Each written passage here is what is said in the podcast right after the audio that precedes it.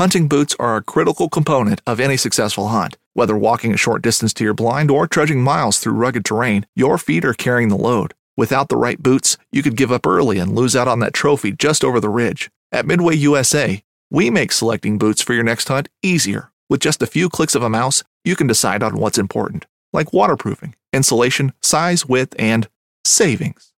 For just about everything for shooting, hunting, and the outdoors, check out Midway U S A dot com. This upcoming concert season will be all about the boots, and Tecovas is your stop for the best in Western style. Tecovas has seasonal and limited edition offerings this spring and summer, including men's and women's boots, apparel, hats, bags, and more. All Tecovas boots are made by hand in a time-honored tradition with timeless styles that are always on trend. And Tecovas has first wear comfort with little to no break-in period. It's hard to find this level of comfort paired with this level of style. Stop by your local Tecovas store, have a complimentary drink or two, that's W C B style, and shop new styles. The smell of fresh leather and friendly staff are at your service. Many stores even have leather custom branding to make your boots truly personalized, and with regular live music and events, there's no in-store experience like it. If you can't make it into a store, just visit tecovas dot com. That's T E C O V A S dot com. They offer free shipping on all boots, as well as free returns and exchanges, and ship right to your door. Go to tecovas dot com and find your new favorite pair of boots today. Guav Johnson, and he's probably going to kill me for saying this, is in my opinion probably in the top six hunters, professional hunters in Africa, period. But Guav is just like this, he's like an enigma. He's got long hair, he has cut off sleeve shirts that he wears in the bush, he's got this boonie hat that's ten years old that offers zero sun protection. He's a quiet, unassuming individual. But he absolutely loves wildlife, and he loves the wildlife of his home in Zimbabwe. And we were privileged enough to go and see Guav as he initiated a new project called Wilberforce, a rewilding of an area that is community-owned, that's government-owned, but nobody has the ability to actually do anything on the land and to keep other people from infringing on their community land. That's what we were there to do, to document this place, to document this project. And here's a conversation between Guav and I as we're driving around Wilberforce for the first time and just discussing the situation of a typical African wildlife conservation initiative like what he's putting in the ground. If you love this podcast, do me a favor. Give us a five-star review on Apple, leave us a review. The more ratings and more reviews we get, the higher we go up the charts. So just take two minutes, go on your phone, hit the five stars, write a little review, hit submit. That's all I need you to do. Cheers. So there's a reason why I started Blood Origins. And that reason is simple. Is that I wanted to convey the truth about hunting. It brings awareness to to non-hunters that it's it's more than just killing animals. How do I start it? Brittany. My name my, is... My, does my hair look okay? It's fantastic. My name is Mike Axelrod. Start again. Yeah, I hated it too. Braxton, you said something in the car to me. You said that you were living on borrowed time. Mm. There's a perception around who hunters are, what we're supposed to be, and a, a feminist that works for a non-profit that is a hunter that has only eaten wild game for the last twenty years. Is likely not the thing that people think about when it comes to a hunter. I hit record, I might as well hit record right now. Are these like the fling flings? Elephant's foot. Uh, oh yeah, they are. Yeah. Are these, how long have they been in this vehicle? Two days. Not two weeks? Three days. Yeah. Good day. Nice and salty. There's a, comp- there's a there's a chip brand in South Africa called Flings. And they're incredible. Okay. You know what I'm talking about. Yeah, yeah, I do. But these are good. Yeah. Chicken flavored flings. Well, Guav, welcome to the Blood Origins podcast. We're sitting, waiting. What did I take, teach you yesterday about cameramen? Hurry up and wait. And what are we doing?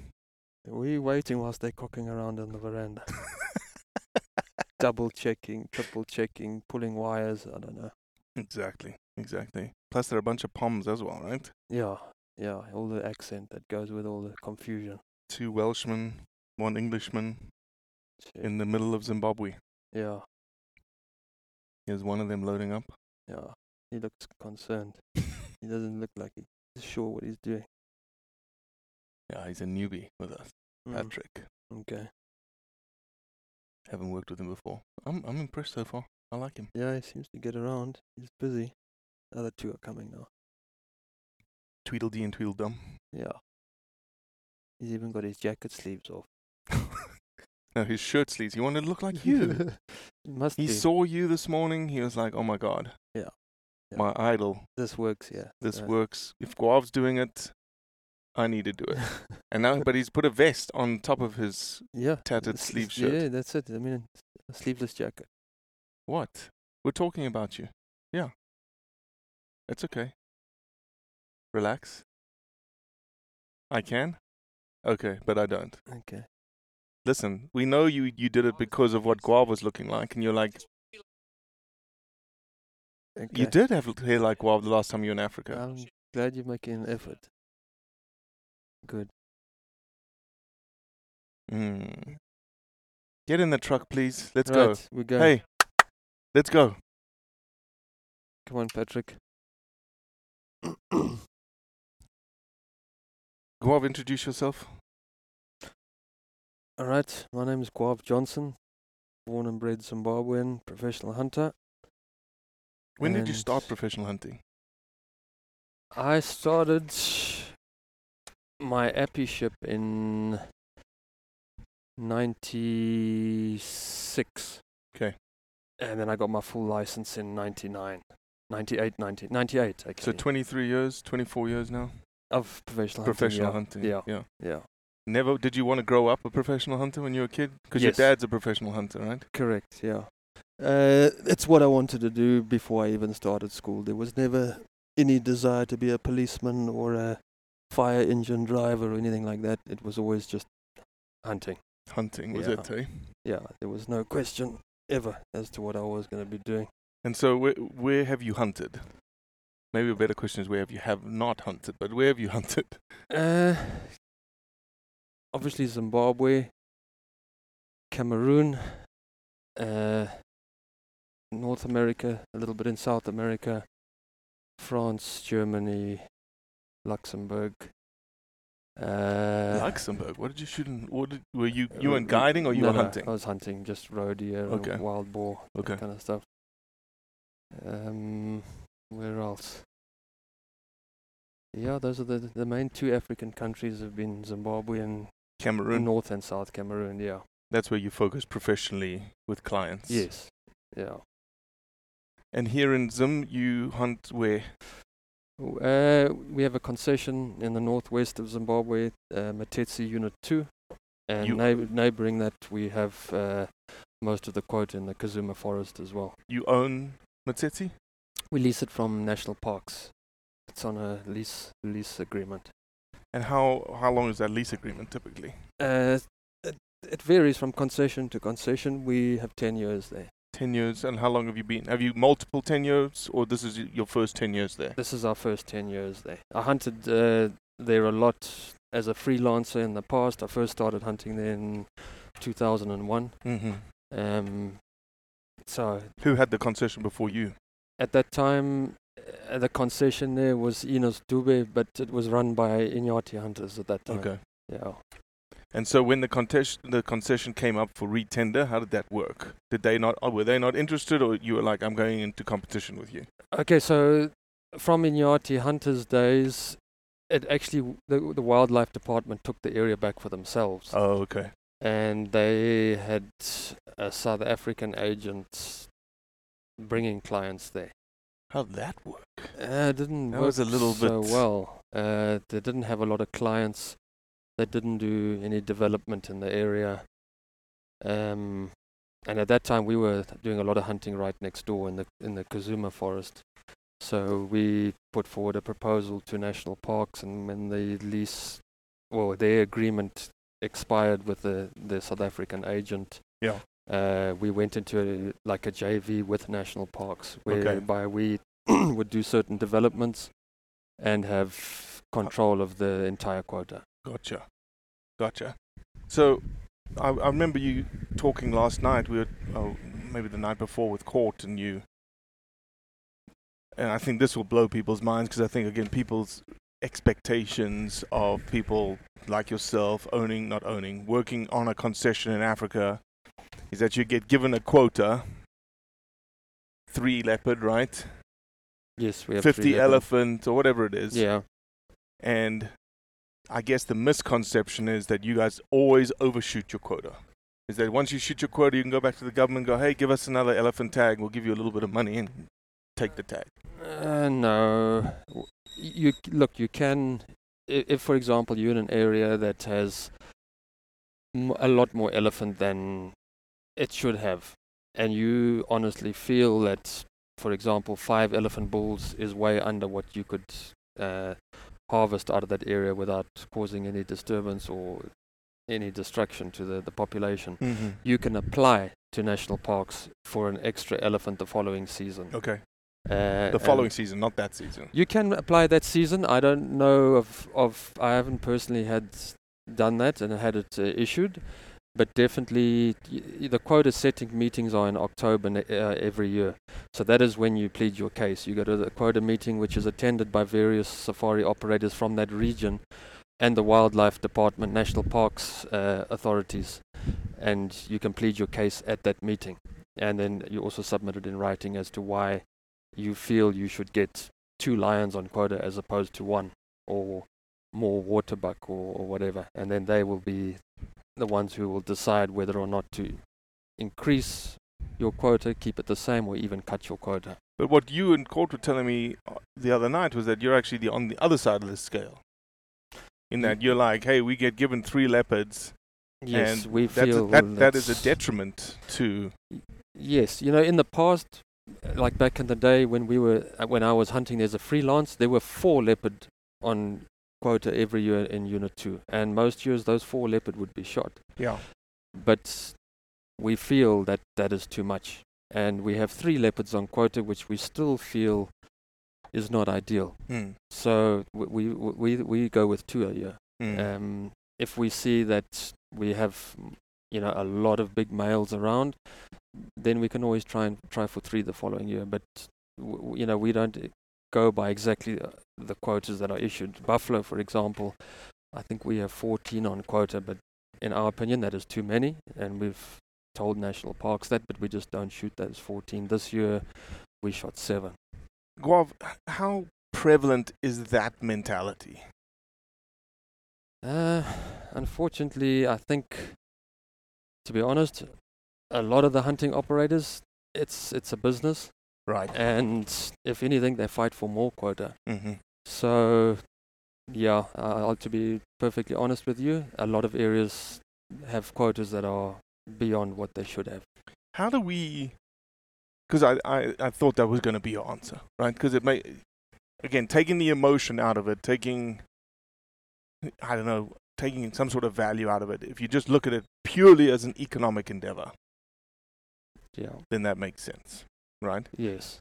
But Short if you term. take it that it's not just a pure economic endeavor, which it sounds like the way that you guys approach it, then you can go under quota. So then how do we, how do you create that under quota sustaining wildlife model? Is it, a, is it raising the price on the animal, that that is doubling what, a, you know, you said you have fourteen buffalo, you only shoot seven. Maybe it's the other operator saying, well, we just, We'll just double our the cost of the buffalo. Uh, it's. Or is it not just that simple? It's it's not that simple. Um, you know, our wildlife department is always short of of funds. Mm. Um, I could cross the road there. Um, so some of the time these quotas are not reviewed often enough. Um, I think really what needs to happen in our area is, it would be good to do two aer- aerial surveys, for example, on the buffalo. Do a game count at the beginning of the dry season, say in June or July, and then do another one at the end of the year, say in October, mm. and actually get a very accurate number of how many buffalo there are and set the quota accordingly. Um, How are they setting the quotas now? Yeah, the quotas haven't changed too much in many, many, many, many years. Every year there is a game count mm-hmm. uh, in Hwange National Park and some of the other surrounding parks like Kazuma Pan. Right. Um, but a lot of the buffalo in Matetsi, for example, don't go into those parks. A lot of them stay in the hunting, are resident in, in mm. the Matetsi blocks. Are there um, communities in the Matetsi block? Not in the units. So people often confuse Matetsi because that whole region falls under the Matetsi National Parks Office. But there's actually private land that falls under Matetsi, which were old cattle ranches. So those are ranches that have been resettled. There are there's you know villages, huts, people, goats, mm. chickens, cattle, mm. a lot of poaching, and that is not the true what we refer to as the true Matetsi. The, the, the true safari Matetsi are the hunting units, which are units one to six. Unit seven is now our photographic area. Gotcha. And those have not changed in. No, those are those were declared safari areas, if I'm not wrong, in the late sixties, early seventies. Um, the government of the day, their opinion was that it wasn't viable to, to do cattle ranching there. It definitely wasn't viable to do crops, um, the soil, the rainfall, and obviously the, the numbers of elephant and then the predators were an issue with cattle. So they offered those landowners that owned those Matetsi farms in those days land elsewhere that was better suited for farming, mm-hmm. and they turned those over into hunting concessions, which was a very wise thing sure, to do. Sure. Yeah. Yeah, especially from, you know, as you said, land use perspective. What are you going to use the land for? You can't use the land for cattle. No. Can't use the land for growing crops. crops. Yeah. So you said out of the six, there's seven units. One of the seven units is a photographic unit. It used to be hunting, and it was turned to photographic about twenty years, just over twenty years ago. Does it not? Does it do just as well as Hwange? How do, how does how does that compete? I actually don't know the figures on how they do in Unit Seven with the with the photographics. Um, it's still operational today. It There's is. It's changed there. hands a lot of times, but yes, there is a lodge there. I believe the lodge is first class. It's on the on yeah. the banks of the Zambezi River. Yeah, yeah. Well, yeah. it'd have to be, right, to compete. Yeah, sure. Does Hwange have private lodges inside of it? Hwange National Park has some national park government lodges, but there are some private concessions within the national parks that are held by uh, companies that are, have a lease agreement to have exclusive use of that particular concession within the park. And they build, they've built their lodges? They're not permanent camps, they're semi-permanent. Oh, in other so words, they like can be... like tented camps yes, kind of thing, they can yes. be torn down and, and moved around kind I- of thing. Right, exactly. Yeah, I think a lot of people struggle with... Um, again, if you're if they're against hunting, they're like, well, there must be something else that you can do in these areas other than hunting. No, not really. There's a lot of areas that there is nothing else you can do. You can't cattle ranch. The, the areas are too vast and not suitable for, the, for photographics. The, the the wildlife numbers may not be in the density that you need it to be for photographics. Mm. The bush is too thick, too mm. remote, you know, long distances from airports, towns. Sounds like yeah. you just described where we were driving right now. Yeah, exactly. So where are we driving right now? So we're going to go up and check uh, uh, a trail camera where we have uh, a bait. Um, we're trying to get an idea of what leopard are moving on in the area at the moment. It rained yesterday, so our drags would have been washed away, but you never know if a leopard passed close by, which it did two days before. I saw a leopard mm. track in that exact spot. So so you're rewilding this place. Yes. This place is now, you know, hopefully destined to be hunted in the future as wildlife game densities increase. Correct. What was here before you guys got here? Very little. There was it was a it's a kind of a communal grazing area. Um, there were community members that have grazing rights to this land here, but as there's no fences, no water troughs. Um, was that no one of your control. brand new fences that yes. you put up over there? Yes, we're yeah. going to come back there later. Um, th- it was just an open area where anybody could drive their livestock in, so it's, it was heavily overgrazed, heavily poached. Um, So there was very little here. Excuse me. So, yeah, but in the last three years with our anti-poaching, opening up the area, putting in some cattle fences and that, there's actually room now for the game. And the numbers are building up. We're starting to see more and more every year. There's a black sky in front of us again. Yeah, there's rain close by, I think. Especially if it, if it continues to be hot like this. Yeah, pop up. Well, hopefully just pop ups, not like freaking yeah. biblical flood that we had yesterday. Exactly. Yeah.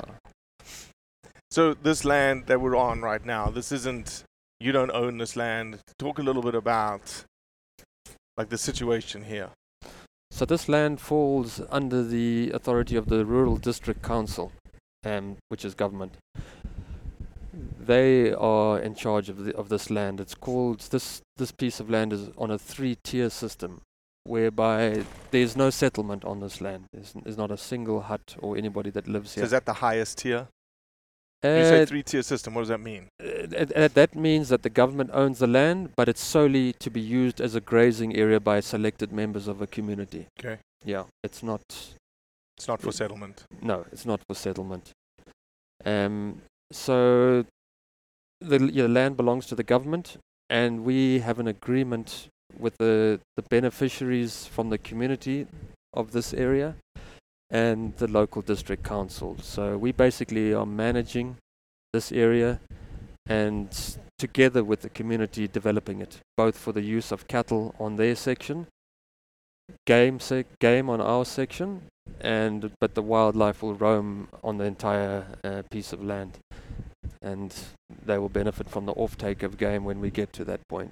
How long have you been rewilding this place for now? We've been doing that three years now. Um, Have you put any game on the property yet? No, we haven't. We're actually working on the first phase of, of fencing. Um, but just with the anti-poaching that we've done, the numbers have come up, I would say, gee, by at least eighty percent from when we first started here. And we talked, we've um, talked a lot about like why, you th why is wildlife all of a sudden growing or prolif proliferating and sort of popping up out of nowhere? Because now, like here, there's very little poaching. So you don't have poachers here with big packs of dog causing a lot of disturbance. You don't have illegal woodcutters in here disturbing. Uh, we don't have the huge numbers of cattle that shouldn't have been here. The only cattle that were supposed to be here were those of the community members, the beneficiaries, not the entire region. So just the lack of disturbance now has encouraged the animals to come in. They know they they've got a little safe haven now. There's also more grazing and browse for them as well, and uh, yeah, they've they've uh, we started to see better numbers. Do you think they've actually come in because they know it's less disturbance, or are they pressured outside of this area, th still with poaching, still with cattle, and they sort of almost not migrated in, but just almost like you know transient and figured out, oh shit, there's no. Both. None of this shit from outside, I'm going to stay here. That's exactly. Pretty cool. Both. Th they found this as a safe haven, and of course outside of where we are, it's exactly the same as it was, it wa as it was when we first started.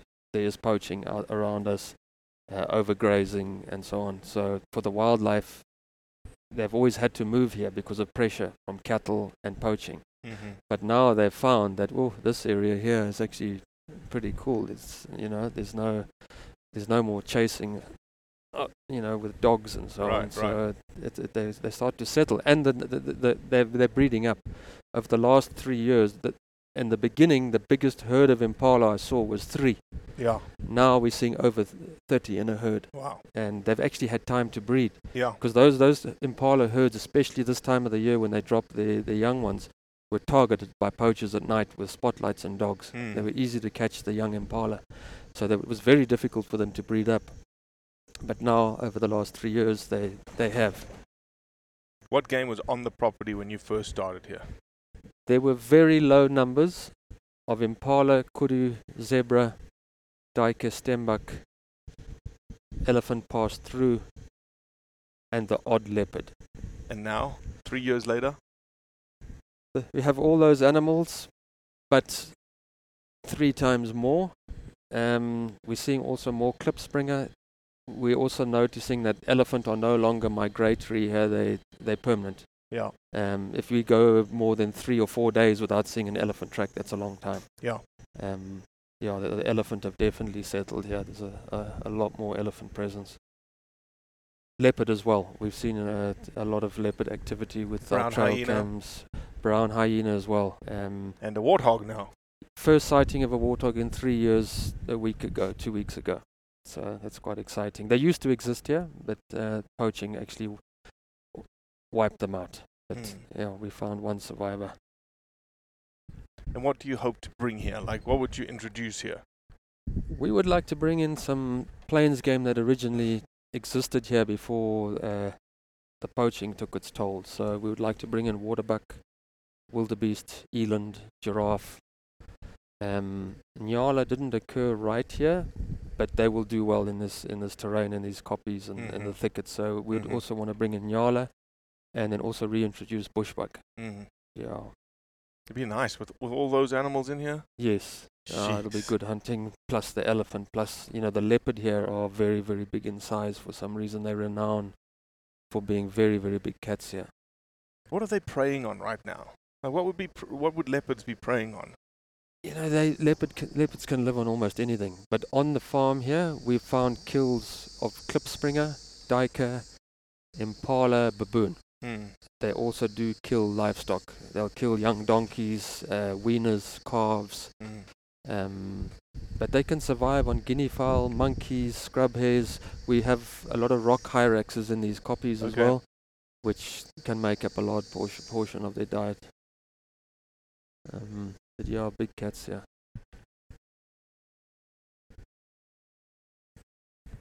Yeah, we're just making our way through the property to some sites that we baited yesterday to see what we would catch on trail camera. And, and as, as you said, freaking biblical rains yesterday and yeah. washed away, well, we think it washed away all the scent. And who knows if we got anything on trail cameras. Yeah, yeah, something passed close by. Hyena. Yeah, they come to a lot of the baits, yeah, brown hyenas, jackal. So when do you think you'll be, this is year three, when do you think you'll start selling hunts? So next year we plan to sell an at least one elephant hunt and a leopard hunt. Mm. So it'll be two, uh, possibly two elephant, one leopard. And then on the leopard hunt we'll shoot a zebra or two, a couple of impala for bait, but that's about it. Yeah. Um, but yeah, as it uh, each year goes on and the numbers increase, we'll slowly increase the quotas. And you plan to bring in game when do you start? Well, as soon as the fence is up, right? Yes, we first we the first wildlife we have planned to arrive is in end of March next year, and that'll be a, a herd of thirty uh, Livingstone eland. Mm. Um, Where would they be coming from, Guav? So uh, my cousin fortunately has some friends that had a property in the northeast of the country, and I don't know if they have to relocate or um, but they were looking for a a good place to have these eland released, so we've they've actually donated them to us. We're just paying for the capture and uh, transport, which is huge because that would have been quite a packet to buy oh, yeah, a herd sure. of thirty eland with for a couple sure. of bulls inside. So those will be the very first animals introduced here, reintroduced. So, you know, one of the things that we get hit on, hit with a lot is the idea that, you you know, you're coming in here, you've got this relationship with this community, you're going to sell a leopard hunt, you know, that's a very expensive hunt, you're going to sell two elephant hunts, those are very expensive hunts. And, you know, Guav, you're just making a lot, a shit ton of money from hunting those three things. I wish I was. No. Uh, I'll actually make very little out of it. Um, the idea of, you know, starting off with these hunts is to help fund the anti-poaching and building this property back up to what it could be. Mm. Um, so that's, you know, really why we have to take care of the game here and, you know, not just the plains game. And, you know, a lot of people look at the elephant in this region as just destruction. Problems. You know, they pull up pipelines, they destroy reservoirs. They chase people, they kill the odd herd boy, um, raid crops. Uh, they, they can be a menace. But for us, you know, we protect... Elephant dung on the road. Yeah. We protect these elephant, and if we can take off one or two bulls a year and the money is generated from that, put it back into developing uh, the property, it, you know, we, we, we, you know, we can't just keep digging into our pockets to, to fund everything here. We you know we're working people. Sure, sure, know. sure. Uh, what have you invested in the property already, or with the community? So far, we've invested about a hundred thousand dollars. Um, into the community. This is the, bait, the third bait site, right? Yeah, we're just going to park about fifty meters up here.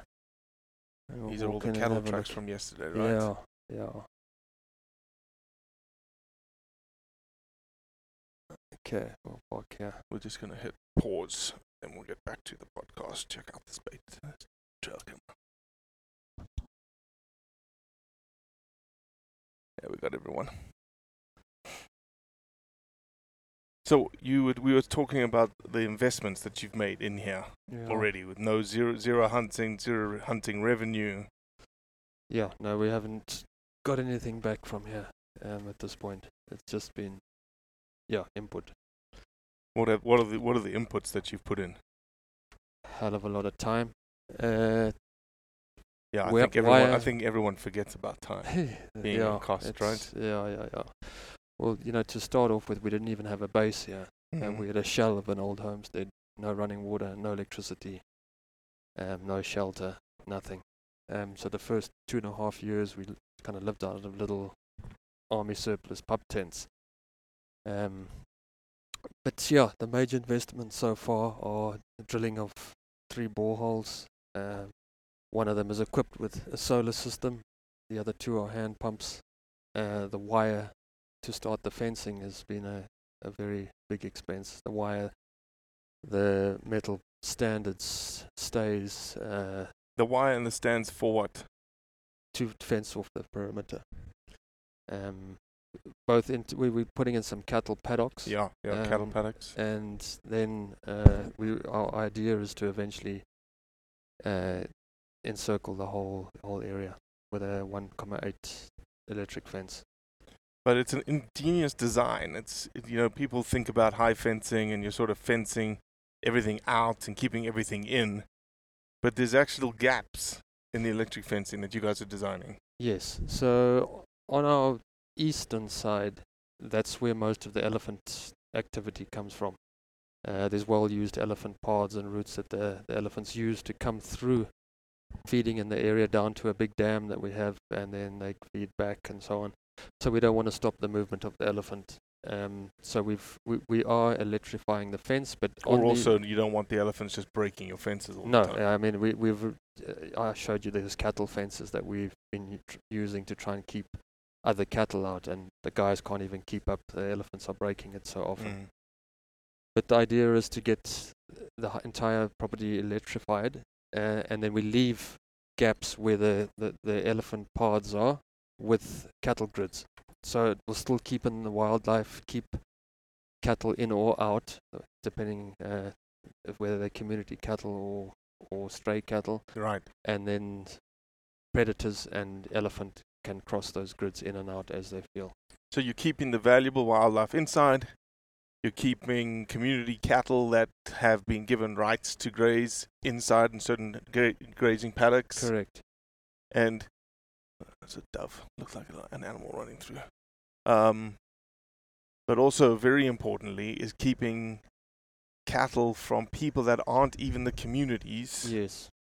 Out. Exactly, because that's you know that, for example, the community own about one hundred twenty head of cattle, but without any fences, there would be over five hundred head of cattle on here. Mm.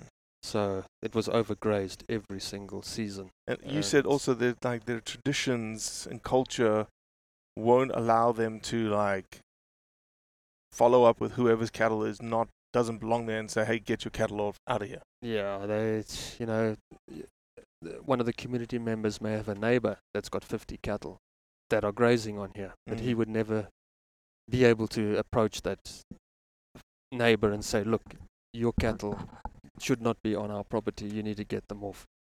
That just it just doesn't work like that in their mm. communities. However, if I employ someone from that community and his job is security, he can now get those cattle off yeah. and report the, uh, who the culprit is that's pushing the cattle onto the property. Yeah. These little patches of green grass that we're seeing here probably would not have been here two months ago, huh? No, no, no, this was very dry. Even the leaves on the mapanis. Uh, All brown. Yeah, they were brown. It looked pretty desolate here. This is one of the elephant gaps yeah, right here yeah. on the corner. So you can, I mean, you can see all the broken trees here from sure. elephant. They like to feed along sure. this path here that we've left. Like and the cattle grid, is it is it going to be your classic, that metal, big metal or concrete? I think I saw concrete. Concrete, concrete. Yeah. So, it, you know, they've w- I've seen where elephants have walked over various grids here without any problem. So mm-hmm. I don't I don't see that being an issue for them. What we'll do is we'll clear the paths nicely on either side of, of the grid, going about two hundred meters, and we'll spread a lot of elephant dung along the path and over those grids, so that they any elephant coming along will smell uh, elephant activity and realize that, that, that one of his bro- brothers or sisters yeah. has gone through the fence and it's no problems. They you know, won't feel you know suspicious or threatened by it. It's funny that nothing like it's it's it's it's, it's almost like um you're you you're seeking the balance that you're looking for, right? Yeah, you know we didn't want to change it up too much. I mean, to have natural occurring wild elephant on a property is, is, is a big Pretty thing. Pretty cool, yeah. You know, to fence those out would seem a, a hell of a waste. Mm. And, you know, they've come here and they've been here for years, so let's try and keep it that way. And it also is, if you if you ever get to a point where your elephant population is too big,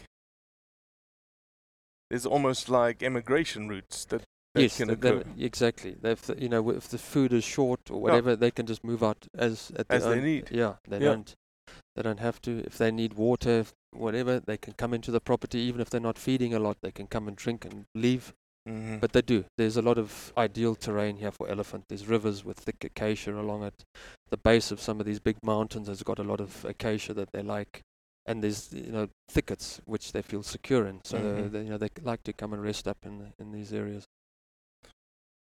What would you, if you look back, if you know in five years' time we, we came back, and hopefully we do, and uh, we're sitting here with you on the top of that mountain that w- that the, the farmstead, or well, if you want to call it a farmstead, the old homestead, the old yeah. homestead now that has running water, no electricity still. I'm sleeping in a tent. You're sleeping in a tent. Yeah. What is what does success look like to you? Uh, one day it'll probably be to have a, a roof on the house. That would be uh, successful. You know, that that would be. Uh, probably just have some solar lighting. You know, we don't need anything overboard. You know, mm-hmm. just to be able to exist comfortably mm-hmm. there. Mm-hmm. Um, to have all the you know our perimeter fence done. To have all those different species of wildlife reintroduced, and the ones that are here increasing in number. Um, t- to a point where we can do a couple of safaris a year to sum- support the whole program. Mm-hmm. You know, the idea is not to come here and get rich. We're never going to make tons of money off this property. Yeah. Um, but just the goal is to have a lifestyle that we can enjoy. What we love is wildlife and hunting.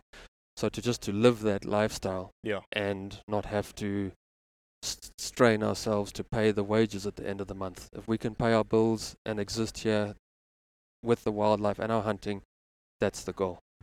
And you said one, you know, one animal a, a month, essentially, meat provision to the community, so that meat is yes. essentially now a, a standard part of their life. Yeah, exactly, because, you know, cattle that the community have, that's an investment. It's kind of like you having a vehicle. You know, mm. they, they don't kill a cow to eat un- unless it's a wedding celebration or something like that. So they get very little Uh, red meat to actually eat, um, except on special occasions. So now, with with the wildlife numbers building up, if we can provide them with uh, meat on a regular basis, that'll change their whole lives. Mm. Um, we harvested an elephant this year uh, for meat for the communities, and yeah, you could if you could have seen their faces, um, they were overjoyed. And I can even take you back to where where we where we hunted the elephant. You wouldn't even know there was an elephant lying there. No they bones, no nothing. Ribs. They took every bone, rib, the intestines, the stomach linings, the internal organs. Absolutely everything was taken. Mm. Yeah. You know, a lot of people would say nobody eats elephant, and you're just shooting it for its ivory. Nah, gee, uh, people here love elephant meat. They do. Like we were talking to um, Washima this morning. Yes. And he told me it was ridiculously delicious. Yeah. No, no. He relished elephant. it. He relishes elephant meat. Yeah. Nothing wrong with it. they'll eat some of it fresh, and the other stuff they'll dry. Salt, salted or dried, yeah, like like a kind dried of meat kind of biltong. Yeah, they don't have refrigeration um yeah. out where they are, so it lasts that way. Yeah. Well, it's a fascinating place, man, and uh, I am privileged to. We've been talking about this for like eighteen months. Yeah, nice to have I'm you glad guys, to be yeah, here. We're the first guests. That that's an accomplishment to itself. Yeah, yeah, you are. Thanks. Yeah, you and Blowvest have rolled out the red carpet. yeah, yeah, yeah. Most people hear about the snakes and scorpions and how we live up here, and they yeah. kind of shy away for.